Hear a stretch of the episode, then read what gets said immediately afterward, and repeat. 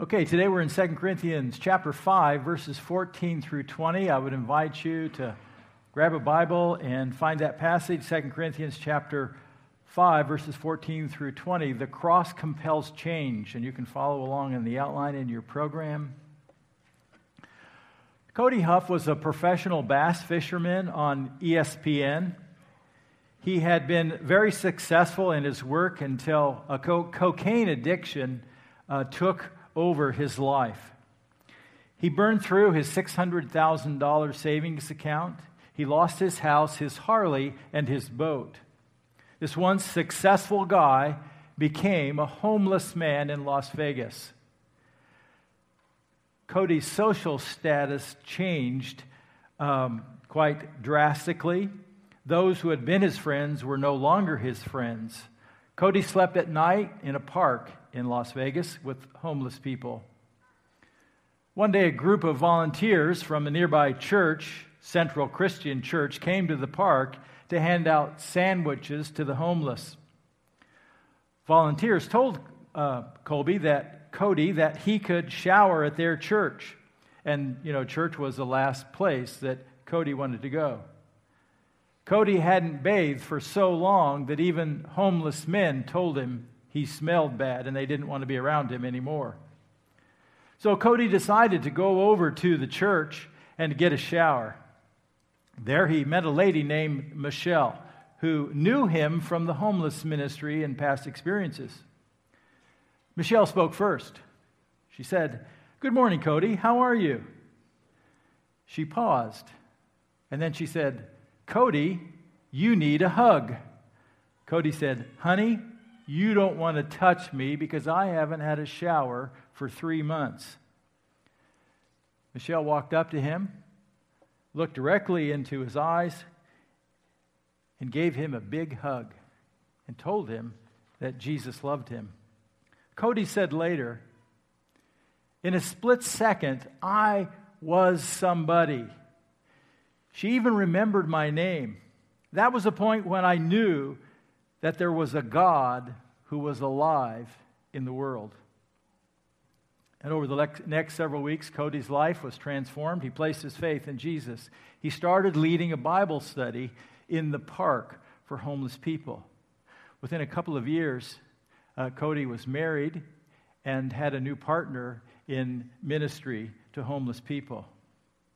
God changed Cody Huff's life from one of disaster to becoming an ambassador for Christ. And it all started by a lady uh, who was a greeter and welcomed Cody with a warm embrace. God changed Cody's life. God has changed my life. Perhaps God has changed your life. Our pa- passage today is about that life change. It's about the cross and how it compels change. So I want to look at 2 Corinthians chapter 5. Last week we were in the Apostle Paul's first letter to the Corinthians. The Corinthians were a group of believers in Corinth, they were the church at Corinth. This week we're going to look at the second letter that Paul wrote. Uh, this is a, an early letter. This would be around 56 AD. Now, if you know anything about uh, Christianity, that's very early. So, the first point I want you to see, and you can follow on your outline the cross compels us to change the way we view Christ. The cross compels us to change the way we view Christ. That's what happened with, with Cody. Now, when I'm talking about the cross, I'm not talking about just that wooden crossbar and stake in the ground.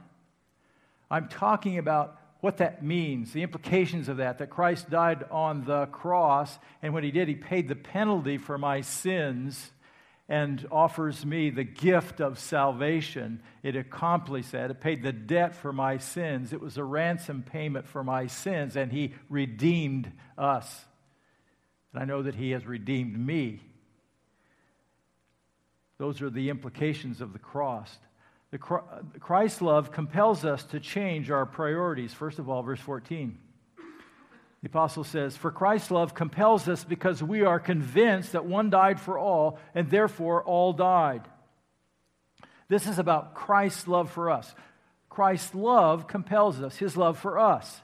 And it compels us, it impacts us, it motivates us to change. Uh, his love motivated the Apostle Paul. And Paul clearly teaches here that Christ died for all people because we are, he, we are convinced that he died for all. His death was given in, in exchange for the death or the payment for all sin penalties. He paid it all for every person in the universe for all time from the beginning until Jesus comes back. And it's paid. Now, not everybody benefits it apart from faith, but his death was for all. And then in verse 14, it said, Therefore, all died. So here's the question Are you dead? Do you know the answer? Well, the answer is yes and no. It's a good answer when you don't know. Yes and no. Um, I'm going to jump. I forgot to tell my PowerPoint person. Could we jump to Galatians chapter 2, verse 20? Couple of slides down, maybe three or four. Oh, perfect. Very good. And the Apostle Paul um, writes, I've been crucified with Christ, and I no longer live, but Christ lives in me. The life I now live in the body, I live by faith in the Son of God who loved me and gave himself for me. So I've been crucified with Christ, Paul says. Now, I remember, memorized that scripture very early as a follower of Christ. Um, it's very meaningful to live by faith because he loves me, he gave himself for me. And I have this uh, confidence. I now live by faith in the Son of God. Because he loved me and he gave himself for me, I'm compelled to live. It's kind of a similar idea that Paul is using in 1 Corinthians chapter 5, verse uh, 14. But there's a difficult concept here. I have been crucified with Christ. That would be true for all believers in Jesus. We call it co crucifixion. It's kind of a hard concept to follow. What does it mean that I have been crucified with Christ? And so I'm going to take a little extra time to try to explain that this morning. The reason I'm going to take a little time with this because it's really foundational to the Christian life. It's really foundational for your walk with Christ. How do you overcome sin in your daily life? How do you overcome difficult struggles? And this is a foundational concept. And it's about this, co- this concept of being co crucified, this identification with Jesus. When I uh, placed my faith in Jesus on September 29, 1974, about 4:30 in the morning, I gained access with God for the very first time. I got connected with God. I got connected with Jesus spiritually. Um, I was what the Bible refers to as united to Christ. That's a concept used uh, very often in the New Testament, being united to Christ. And uh, it, one of the descriptors of it is when the Apostle Paul or other writers say, in Christ. You are in Christ. And it means you got connected. How, how did that happen? Well, it happened when, after Jesus died for you and you placed your faith in Christ, one of the benefits was you got placed into Christ, into his spiritual body, the body of Christ, which is the church, the spiritual body of Christ. You were in the world and you were now placed into the body of Christ, okay? Let's go to another big passage, and I, um, I'm going to take a minute to look at this. Romans chapter 6. Verse 3 Or don't you know that all of us who were baptized into Christ Jesus were baptized into his death? This is a concept that we often use to picture baptism, water baptism. Don't you know that all of us who were baptized into Christ Jesus were baptized into his death? We were therefore buried with him through baptism into death, in order that just as Christ was raised from the dead through the glory of the Father, we too may live a new life. So here's the picture right here. In water baptism, a person uh, when they, when they go into the water, we call it immerse. They go into the water, and it's a picture of death, burial, and then out of the water is a picture of resurrection to a new life. It's a picture of what happens in our salvation. This is it. This isn't the picture. This is the real deal. This is the spiritual ramifications. You were baptized by the Holy Spirit. Now, that means a lot of things to a lot of people, and, and people are very confused about what that means. But, but here's uh, what's happened right here you are immersed into the body of Christ. God takes you out of the world, 1 Corinthians 12 13, places you into the body of Christ. You are immersed into the body of Christ, and you identify with his death and burial and resurrection to a new life. You get connected with Christ, and you get all the benefits that he uh, took, that he received when he died on the cross and rose again. It's a difficult concept. It is foundational to you understanding what has been won for you. What does that mean? Well, let's, let's go on to the next slide. For if we have been united with him, that there it is, united with him in a death like his, we will certainly also be united with him in a resurrection like his. For we know that our old self was crucified with him. There it is again. There's that death, that co crucifixion.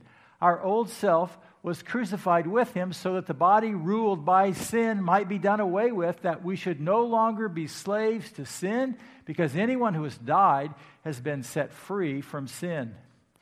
So, because we get connected to Christ and his death has overcome sin and been set free from sin, we get that benefit. We are now set free. We don't have to sin anymore. We had no choice before.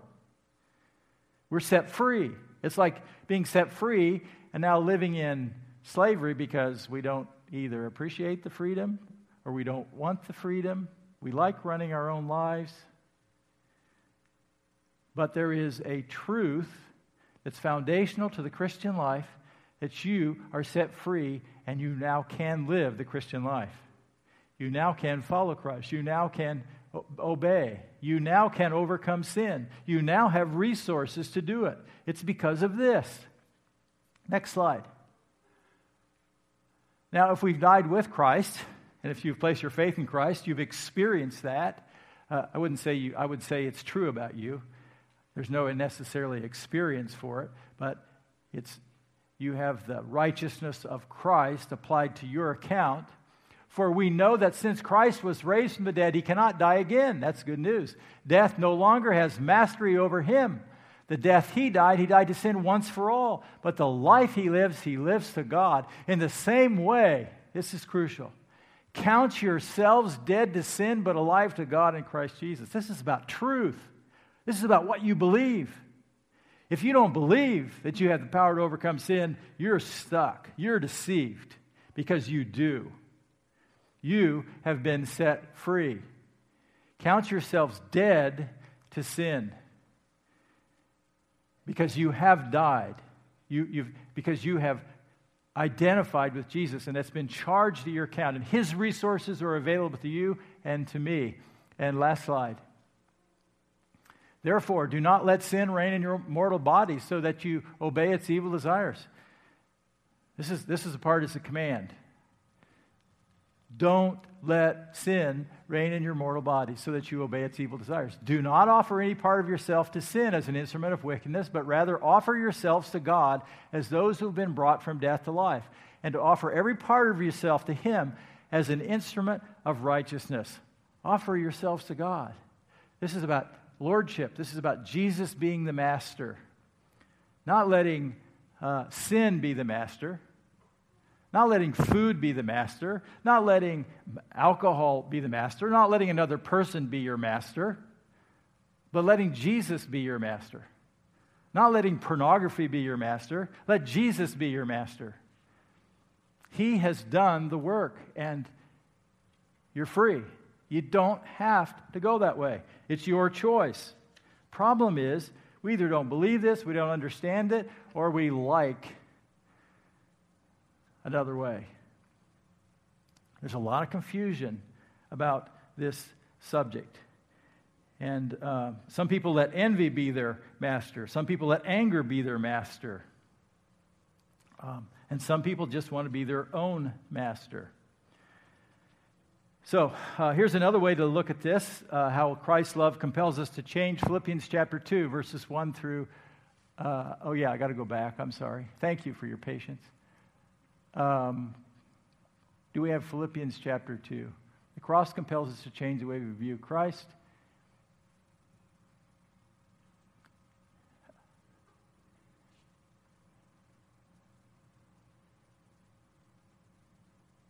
Philippians chapter 2. Should be the next one up. There we go.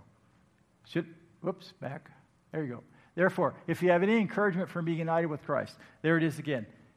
United with Christ. How did that happen? Well, when you placed your faith in Christ, God took you out of the world and he placed you into the body of Christ. That's called the baptism of the Holy Spirit. That's how you got united with Christ. You were immersed into the body and you got all the benefits of Christ when he did that.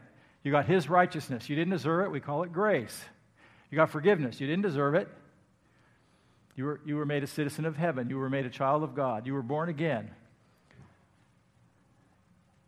from being united with Christ. If any comfort from his love, this is an experience. Have you ever experienced his love?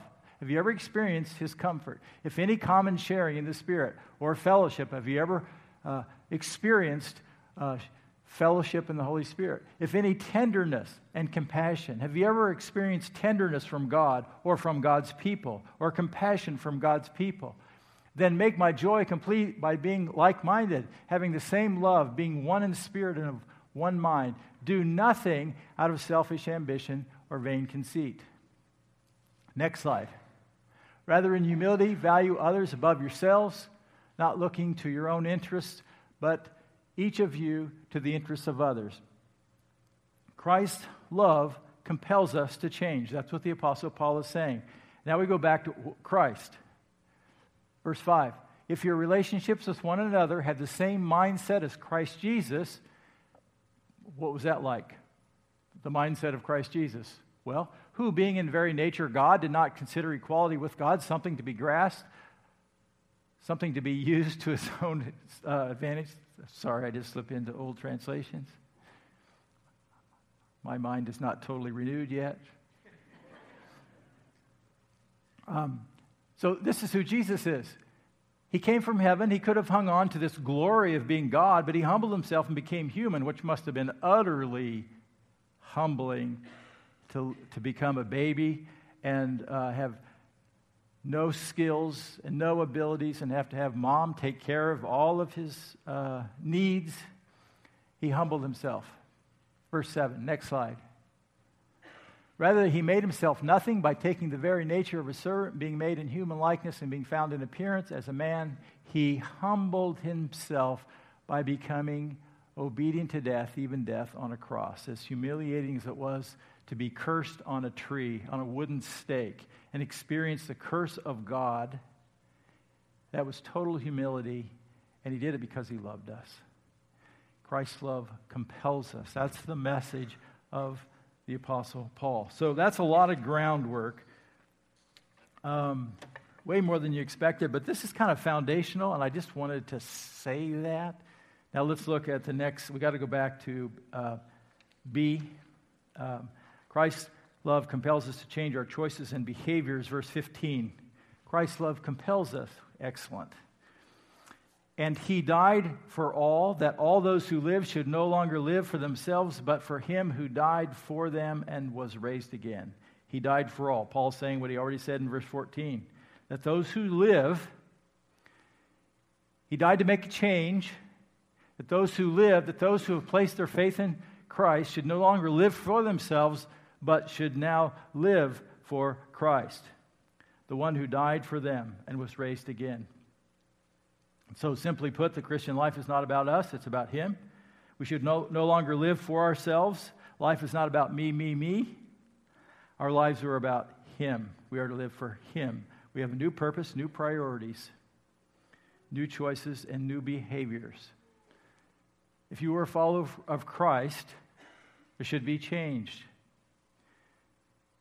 That means, am I an honest person? Am I a kind person? Do I tell the truth? Am I trustworthy? Am I a gentle person? Am I a forgiving person? do I struggle with lust?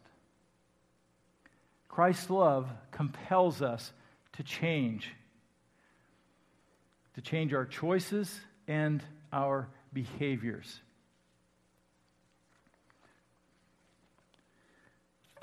And cross, so here's what we've said so far the cross compels us to change the way we view Christ. He is the master, He is Lord. That's what this is about. His love compels us to change. So, uh, when you think about how, how has Christ impacted your life, would you say that Jesus is Lord of your life? You're submitted to Him, you're surrendered to Him, and above all, you want to follow Him. That's what's at stake. Secondly, the cross compels us to change the way we view people, verses 16 and 17. And verse 16, the problem of uh, the worldly point of view. The problem of a worldly point of view. Yeah, we're on to 2a. The cross compels us to change the way we view people. The problem, uh, a is the problem of worldly point of view. Verse 16. So from now on, we regard no one from a worldly point of view. Though we once regarded Christ in this way, we do so no longer. Now, this was a major change for the Apostle Paul. We have to remember who he was. Just a reminder um, Paul was a highly trained religious professional, a Jewish Pharisee. And he thought he was more important than other Jewish people because of his religious training. He was one of the most important men in the world. A little bit prideful. And he thought the Jewish people, his people, were more important than all the other people in the world. And so this was the worldly point of view. This was looking at the externals, what was valued in his culture. Um, but Christ changed all of that. The Apostle Paul found out that all people are important to God, that Jesus died for all people. It's not about the externals. It's not about economic status. It's not about social status. It's not about religious affiliation. It's not about an educational degree or a civic club or politics or having the look or a perfect body. I don't know that Paul cared about the perfect body, but that's the implications. The worldly point of view values popular opinion, not what Christ cares about, not about his perspective. Now, the Apostle Paul even used to view Christ in this way. Because when he looked at Jesus from a worldly point of view, what he saw was an uneducated carpenter, a young guy with delusions of grandeur, um, falsely, uh, a false view of himself, someone who was very deceived and misguided and trying to take other people with him. And not only that, he experienced worst of all, he was the curse of God because he was nailed to the cross. How silly is that from a worldly point of view? Also, verse 16, the need for a Christ like point of view. The need for a Christ like point of view.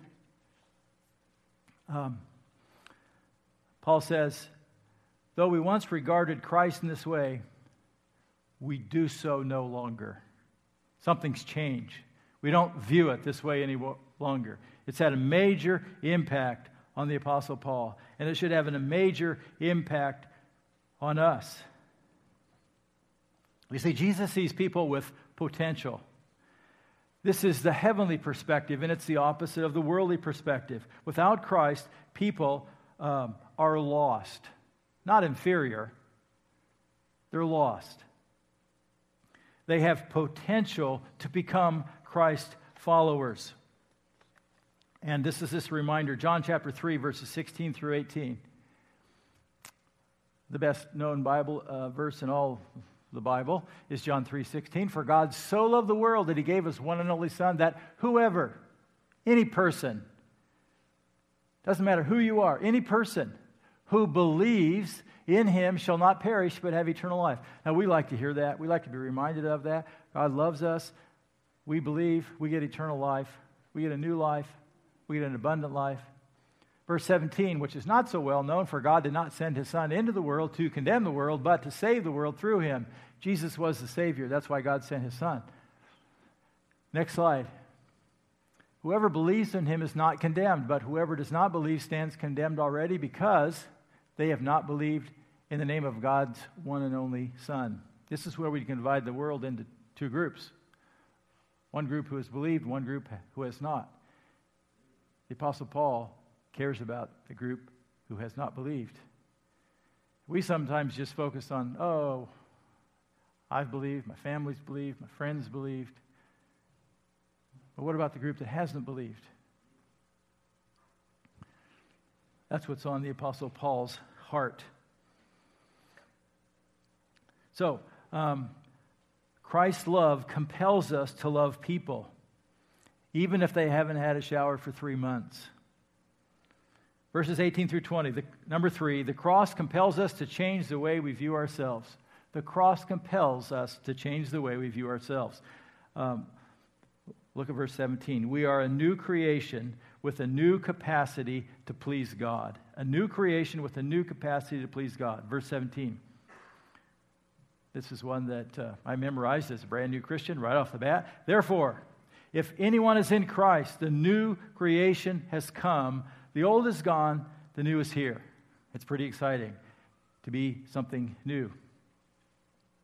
So, when I placed my faith in Jesus, a lot of things changed. I was a new creation in Christ. The Creator, God, created me to be new in Christ. Um, I was born spiritually, and we, we say born again spiritually. Um, I was being born again. I was a new baby in Christ, a babe in Christ. It's the only time I was ever a babe as a new Christian. Now I had the capacity to please God. It, it never existed before I came to faith in Christ. Think about this. We often forget. The only person who can please God is someone who is in Christ. No matter how many good things a person does outside of Christ, it does not please God. It does not count for an eternity. Um, and that's what it means to be new, to be created in Christ. I had a new capacity to please God. Verse 17 also says, says, The old has gone. Old priorities changed. Old desires changed. Old behaviors changed. The new has come. New priorities, new goals, new behaviors. The new came to me, and I had a new desire to know truth. I spent five years in college majoring in philosophy because I was pursuing a kind of truth, the meaning and significance from a human perspective. But after I placed my faith in Christ and understood that the Bible is the Word of God, I had a tremendous new desire to understand biblical truth and to pursue it. I wanted to pursue more moral purity because I spent a good part of my early adult life uh, pursuing uh, impurity. I wanted to be an honest person and a forgiving person, and I wanted to tell others about Jesus the new had come. No, I wasn't perfect. And yes, I still had to deal with old, old patterns and old habits, but I had a whole new way of dealing with all of those things. Verses 18 and 19, we, we have new responsibilities called the ministry of reconciliation. The ministry of reconciliation. Uh, 2 Corinthians uh, chapter 5, verse 18. All of this is from God. What? What's from God? Well, Christ's love. He loved me so much that he would send his son Jesus and die on the cross for me. Um,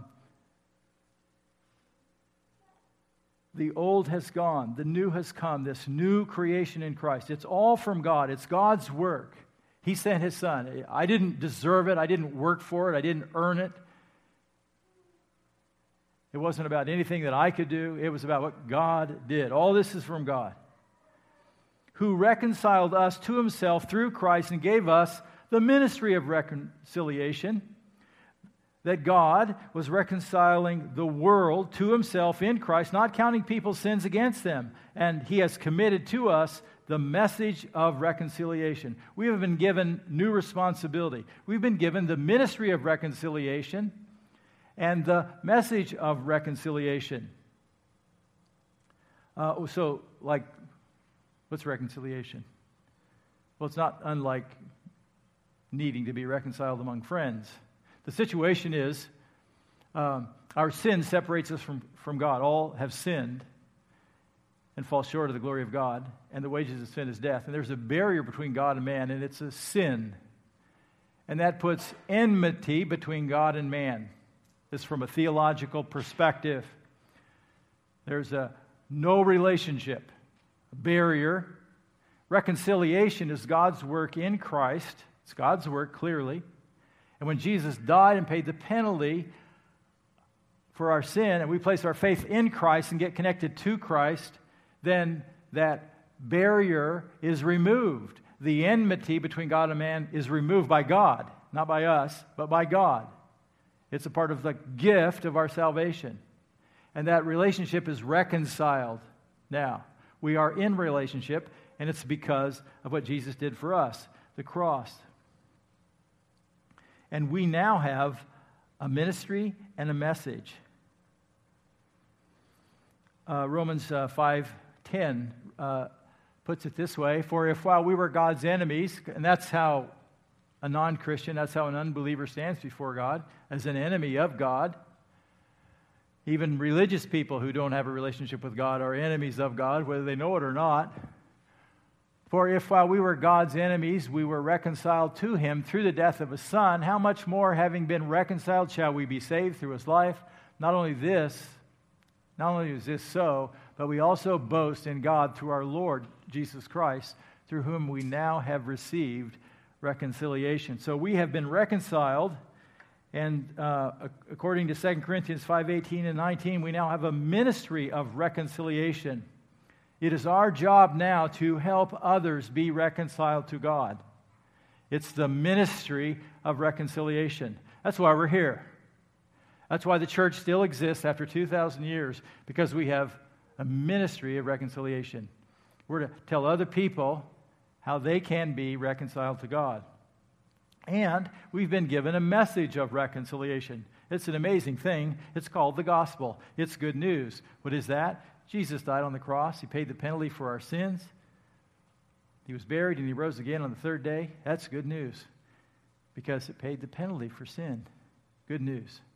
We are we have a message. It, it, it's an amazing thing. We don't have to go out and sell anything. We don't have to hit people over the head. Here's the good news, folks. Our job is to share it so people can understand it and they get a choice to believe or not to believe. It's their choice. Um, Jesus gave uh, this same assignment to his disciples in Acts 1 8. This is right before he ascended into heaven.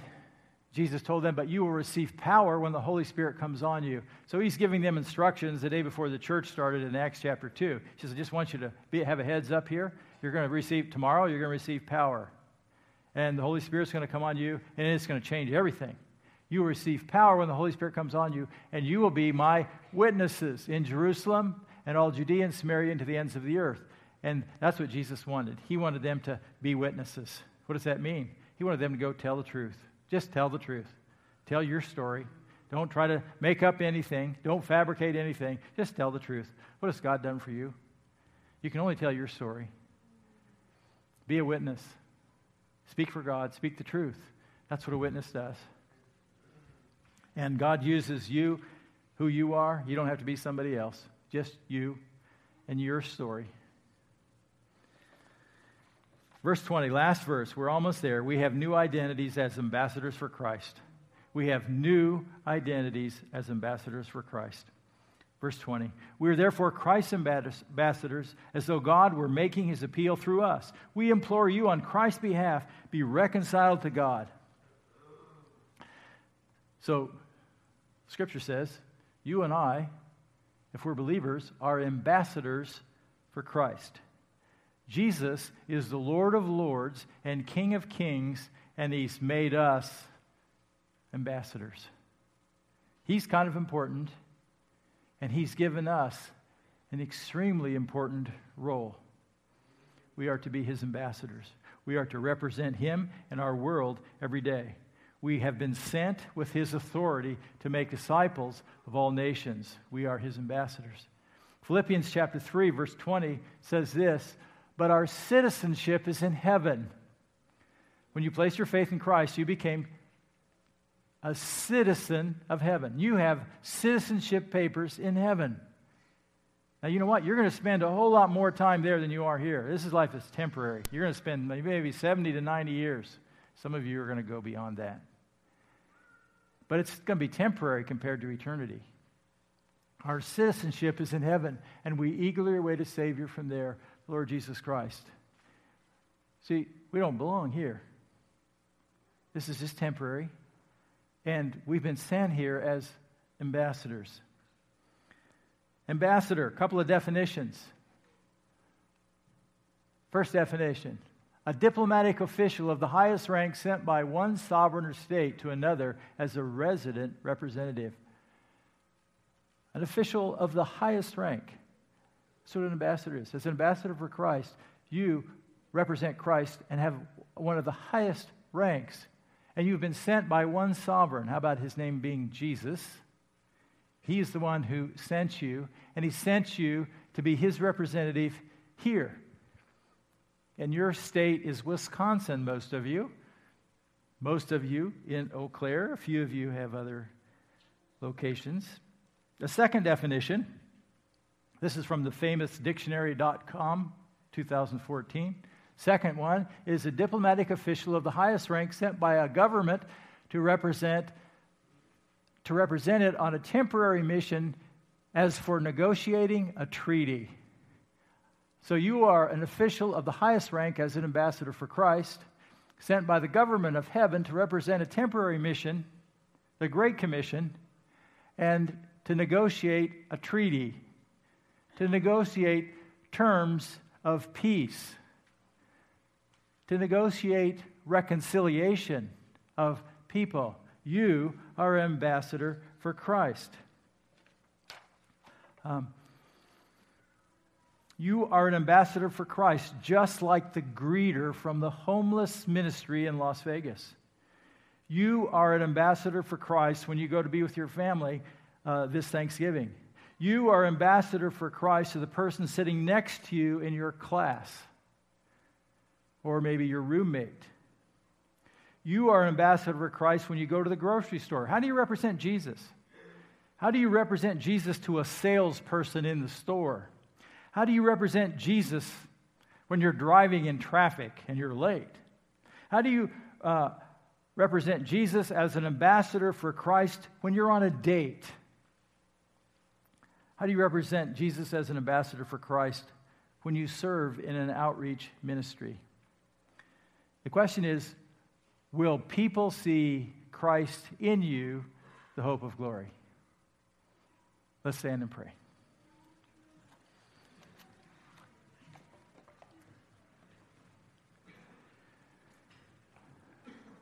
Father, I thank you for your word.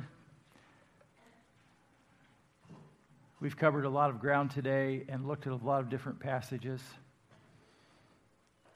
And the main thing is is that Jesus died for us, and his love for us should compel us to change. And that's my prayer for all of us today that we would just be in the process of wanting you to help us change and to be more like Jesus, that you would work in space and time in our lives right now to, just to help us to continue to mold us, to continue to take steps to follow Jesus. And Lord, may we represent you well in our world. May we see people the way you see people, not from a worldly point of view about success, because it's not about rock stars and movie stars and superstars, but it's about ordinary people who are loved by God Help us, Father, to um, tell that to our world and to show that to our world for Jesus' sake. Amen.